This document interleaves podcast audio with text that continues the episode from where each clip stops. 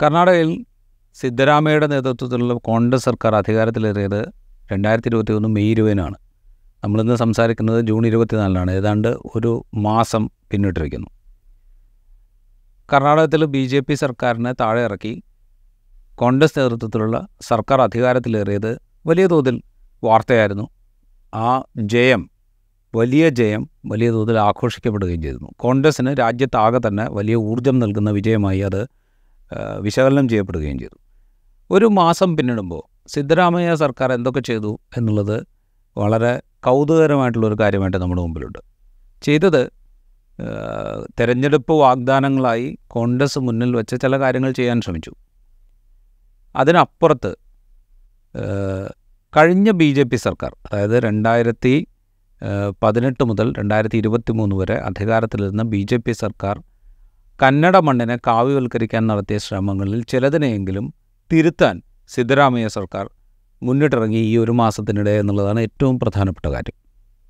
അതിൽ ആദ്യത്തെ കാര്യം, മതപരിവർത്തനം തടയുകയോ നിയന്ത്രിക്കുകയോ ചെയ്യുന്നതിന് ബി ജെ പി സർക്കാർ കൊണ്ടുവന്ന നിയമം, ബൊമ്മൈ സർക്കാർ കൊണ്ടുവന്ന നിയമം.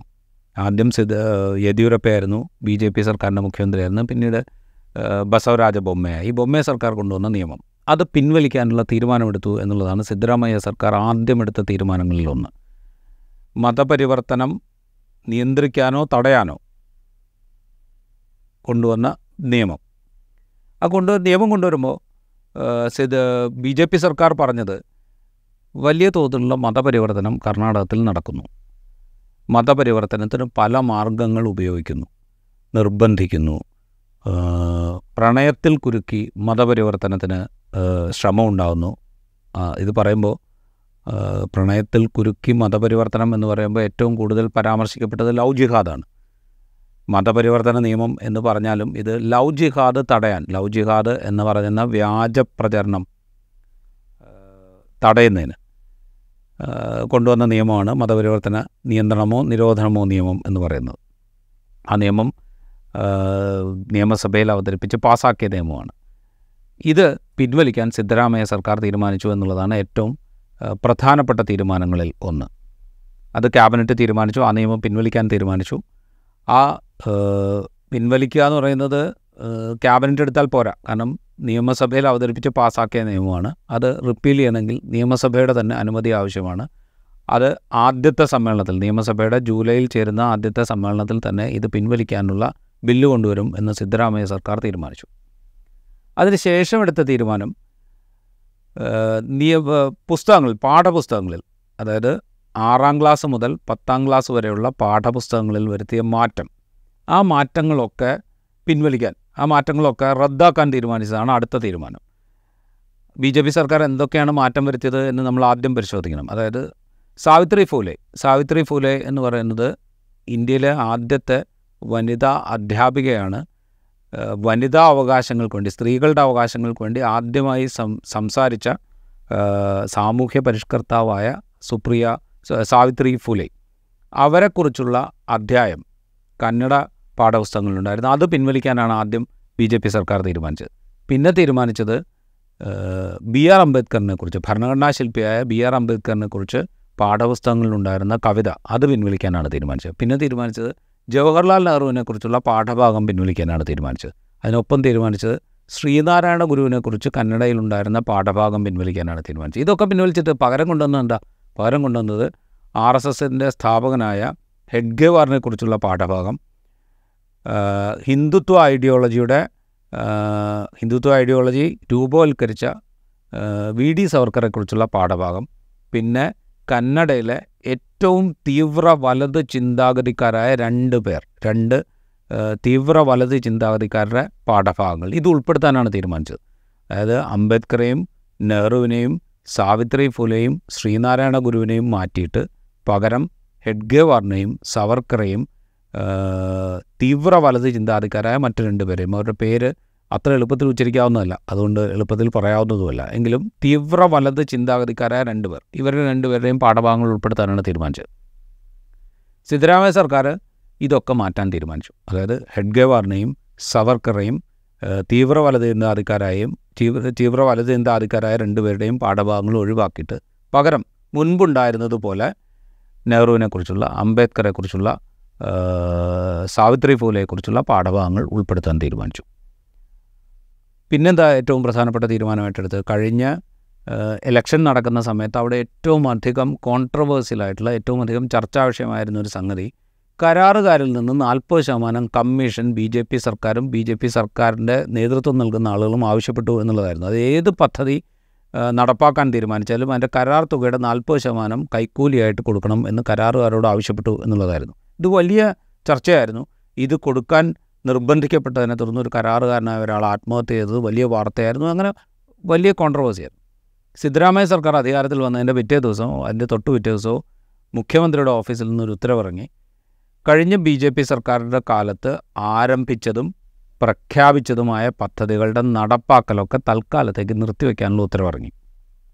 എല്ലാ പദ്ധതികളും, ചിലത് പദ്ധതി തുടങ്ങി പാതിയായതാണ്, അതിൻ്റെ അതിൻ്റെ ആ പദ്ധതിയുടെ പൂർത്തീകരണത്തിനുള്ള തുടർ പണം കൊടുക്കൽ നിർത്തിവെക്കാൻ കർണാടക സർക്കാർ തീരുമാനിച്ചു.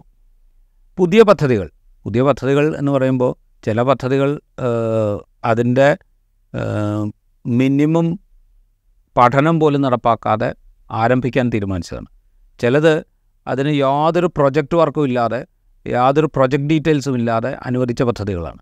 ആ പദ്ധതികളൊക്കെ ആ പദ്ധതികൾക്ക് പണം അനുവദിച്ചിട്ടുണ്ട്. അതായത് നമ്മളൊരു പദ്ധതി ആരംഭിക്കുക എന്ന് പറയുമ്പോൾ ആ പദ്ധതിയുടെ ഡി പി ആർ ഉണ്ടാവണം, എങ്ങനെയാണ് നടപ്പാക്കുന്നതെന്ന് തീരുമാനിക്കണം, അതിന് എത്ര സ്ഥലം ഏറ്റെടുക്കണം എന്ന് തീരുമാനിക്കണം, സ്ഥലം ഏറ്റെടുക്കുന്നവർക്ക് എന്ത് നഷ്ടപരിഹാരം കൊടുക്കുക, അങ്ങനെ പല കാര്യങ്ങൾ തീരുമാനിക്കണമല്ലോ. ഇതൊന്നും തീരുമാനിക്കാതെ പദ്ധതി പ്രഖ്യാപിക്കുകയും അതിനൊക്കെ പണം അനുവദിക്കുകയും ചെയ്തിരുന്നു കഴിഞ്ഞ ബി ജെ പി സർക്കാർ. പ്രത്യേകിച്ച് ഇലക്ഷൻ ഇലക്ഷൻ എടുക്കുന്നതിന് തൊട്ട് മുമ്പ് ഒരുപാട് പദ്ധതികൾക്ക് ഇത്തരത്തിൽ പണം അനുവദിച്ചു. ഇതൊക്കെ നിർത്തിവെക്കാൻ സിദ്ധരാമയ്യ സർക്കാർ തീരുമാനിച്ചു. നാൽപ്പത് ശതമാനം കമ്മീഷൻ എന്ന് പറയുന്ന കരാറുകാർ നിർബന്ധമായിട്ടും ഭരണാധികാരികളായിട്ടുള്ള ആളുകൾക്ക് നാൽപ്പത് ശതമാനം കമ്മീഷൻ കൊടുക്കേണ്ട അവസ്ഥ ഉണ്ടായിരുന്ന കാലത്താണ് ഈ പദ്ധതികളൊക്കെ പ്രഖ്യാപിക്കപ്പെട്ടത്. അതൊക്കെ നിർത്തിവെക്കാൻ തീരുമാനിച്ചു.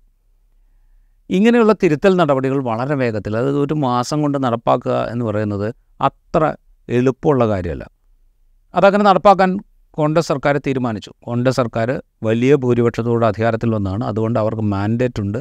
അവർ തെരഞ്ഞെടുപ്പ് പ്രകടന പത്രികയിൽ ഇതൊക്കെ ചെയ്യും എന്ന് പറഞ്ഞതാണ്. അതുകൊണ്ട് പെട്ടെന്ന് നടപ്പാക്കാൻ തന്നെ തീരുമാനിച്ചു. അങ്ങനെ നടപ്പാക്കാൻ തീരുമാനിക്കുന്നത് ഒരു രാഷ്ട്രീയ ഇച്ഛാശക്തിയുടെ പ്രതിഫലനമായി കൂടി നമ്മൾ കാണണം. അതങ്ങനെ നടപ്പാക്കാൻ തീരുമാനിച്ചു. ഇതിങ്ങനെ നടപ്പാക്കാൻ തീരുമാനിക്കുമ്പോൾ സ്വാഭാവികമായിട്ട് നമ്മൾ പ്രതീക്ഷ പ്രതീക്ഷിക്കുന്നത് എന്താ? വലിയ പ്രതിഷേധം. അതായത് ഹെഡ്ഗെവാറിനെയും സവർക്കറിനെയും ഒക്കെ പാഠപുസ്തകങ്ങളിൽ നിന്ന് ഒഴിവാക്കി അംബേദ്കറെയും നെഹ്റുവിനെയും തിരികെ സ്ഥാപിക്കാൻ, അല്ലെങ്കിൽ ഭഗത് സിംഗിനെയൊക്കെ തിരികെ സ്ഥാപിക്കാൻ തീരുമാനിക്കുമ്പോൾ വലിയ പ്രതിഷേധം കർണാടകയിൽ ഉണ്ടാവുമെന്നല്ലേ. കർണാടക മണ്ണ് വലിയ തോതിൽ ഹിന്ദുത്വവൽക്കരിക്കാനും വർഗീയവൽക്കരിക്കാനുമുള്ള ശ്രമങ്ങൾ കഴിഞ്ഞ അഞ്ച് വർഷം നടന്നതുകൊണ്ട് വലിയ പ്രതിഷേധം ഉണ്ടാവേണ്ടതാണ്. ഒന്നും ഉണ്ടായില്ല, ഒരു പ്രതിഷേധവും ഉണ്ടായില്ല. അതേസമയം നെഹ്റുവിനെയും സാവിത്രി ഫൂലെയും അംബേദ്കറെക്കുറിച്ചുള്ള കവിതയെയും ഭഗത് സിംഗിനെയും ശ്രീനാരായണ ഗുരുവിനെയും ഒക്കെ ടെക്സ്റ്റ് ബുക്കിൽ നിന്ന് പുറന്തള്ളാൻ ബി ജെ പി സർക്കാർ തീരുമാനിച്ചപ്പോൾ അവിടെ പ്രതിപ മുഖ്യപ്രതിപക്ഷമായ ബി കോൺഗ്രസിൽ നിന്നും ജനതാദൾ എസിൽ നിന്നും മാത്രമല്ല പ്രതിഷേധം ഉണ്ടായത്, പൊതുസമൂഹത്തിൽ നിന്ന്. ഈ വർഗീയവൽക്കരിക്കാനുള്ള ശ്രമങ്ങളെ പൊതുവിൽ എതിർക്കുന്ന പൊതുസമൂഹത്തിൽ നിന്ന് വലിയ പ്രതിഷേധമൊന്നുണ്ടായിരുന്നു. ഇപ്പോൾ സിദ്ധരാമയ്യ സർക്കാർ അതൊക്കെ തിരികെ കൊണ്ടുവരാൻ തീരുമാനിക്കുമ്പോൾ ബി ജെ പി നേതാക്കളുടെ, ബസവരാജ ബൊമ്മൈയുടെ പ്രസ്താവന വരുന്നു, നളിൻകുമാർ കട്ടീലിൻ്റെ പ്രസ്താവന വരുന്നു എന്നുള്ളത് ഒഴിച്ചാൽ പൊതുസമൂഹത്തിൽ നിന്ന് യാതൊരു എതിർപ്പും സിദ്ധരാമയ്യ സർക്കാരിൻ്റെ ഈ തീരുമാനങ്ങൾക്കുണ്ടാവുന്നില്ല എന്നുള്ളതാണ് ഏറ്റവും പ്രധാനപ്പെട്ടതായിട്ട് നമ്മൾ കാണേണ്ട ഒരു കാര്യം. അതായത് സമൂഹത്തിൽ നിന്ന് യാതൊരു എതിർപ്പും, ബി ജെ പി സർക്കാരെടുത്ത കാവ്യവൽക്കരിക്കാനുള്ള ശ്രമങ്ങൾ, അഴിമതിക്ക് കളമൊരുക്കാൻ വിധത്തിലെടുത്ത തീരുമാനങ്ങൾ, ഇതൊക്കെ ഇല്ലാതാക്കാൻ, റദ്ദാക്കാൻ സിദ്ധരാമയ്യ സർക്കാർ തീരുമാനിക്കുമ്പോൾ സമൂഹത്തിൽ നിന്ന് വലിയ തോതിലുള്ള എതിർപ്പുകളൊന്നും ഉയർന്നു വരുന്നില്ല, വലിയ തോതിലുള്ള പ്രതിഷേധങ്ങളൊന്നും ഉയർന്നു വരുന്നില്ല. ഇത് നമ്മളെ സംബന്ധിച്ച് വളരെ പോസിറ്റീവായിട്ടുള്ളൊരു സംഗതിയാണ് എന്നാണ് ഞാൻ വിചാരിക്കുന്നത്. കാരണം കാവ്യവൽക്കരിക്കാനുള്ള ശ്രമങ്ങൾ, അഴിമതിക്ക് കളമൊരുക്കുന്ന ശ്രമങ്ങൾ, ഇതിനെയൊക്കെ റദ്ദാക്കാൻ തീരുമാനിക്കുമ്പോൾ ജനം അത് സ്വമേധയാ സ്വീകരിക്കുന്നു എന്നുള്ളത് വളരെ പോസിറ്റീവായിട്ടുള്ളൊരു സംഗതിയാണ്. നമ്മൾ കർണാടകത്തിൽ മാത്രമല്ല കാവ്യവൽക്കരണത്തിലുള്ള ശ്രമങ്ങൾ നടക്കുന്നത്, രാജ്യത്താകമാനം കാവ്യവൽക്കരണത്തിലുള്ള ശ്രമങ്ങൾ നടക്കുന്നുണ്ട്. സി ബി എസ് സിയുടെ സിലബസ് മാറ്റുന്നു, കോളേജ് കോളേജിൻ്റെ പഠന കോളേജ് ബിരുദ കോഴ്സുകളുടെ സിലബസ് മാറ്റുന്നു, ഇതൊക്കെ നടന്നുകൊണ്ടിരിക്കുന്നുണ്ട്. ഇതൊക്കെ പിൽക്കാലത്ത് മാറ്റുക ബുദ്ധിമുട്ടാകും എന്ന ശങ്ക നമുക്കുണ്ട്. കാരണം വെച്ചാൽ അതിനെയൊക്കെ വലിയ തോതിൽ വർഗീയമായി ചിത്രീകരിച്ചുകൊണ്ട് വലിയ കാലുഷ്യങ്ങൾ ഉണ്ടാക്കാനുള്ള ശ്രമങ്ങളുണ്ടാവും എന്ന ഭയം നമുക്കുണ്ട്. ആ ഭയം ആസ്ഥാനത്താണ് എന്ന് കർണാടകം നമ്മളോട് പറഞ്ഞു തരുന്നുണ്ട്. സമൂഹം ആഗ്രഹിക്കുന്നത് ഏതെങ്കിലും വർഗീയവൽക്കരിക്കപ്പെട്ട പാഠ്യപദ്ധതിയെ അല്ല, അഴിമതിക്ക് ആധാരമായ പദ്ധതി പ്രഖ്യാപനങ്ങളെയോ അതിൻ്റെ നടത്തിപ്പിനെയോ അല്ല എന്ന് കർണാടക നമ്മൾക്ക് പറഞ്ഞിരുന്നു.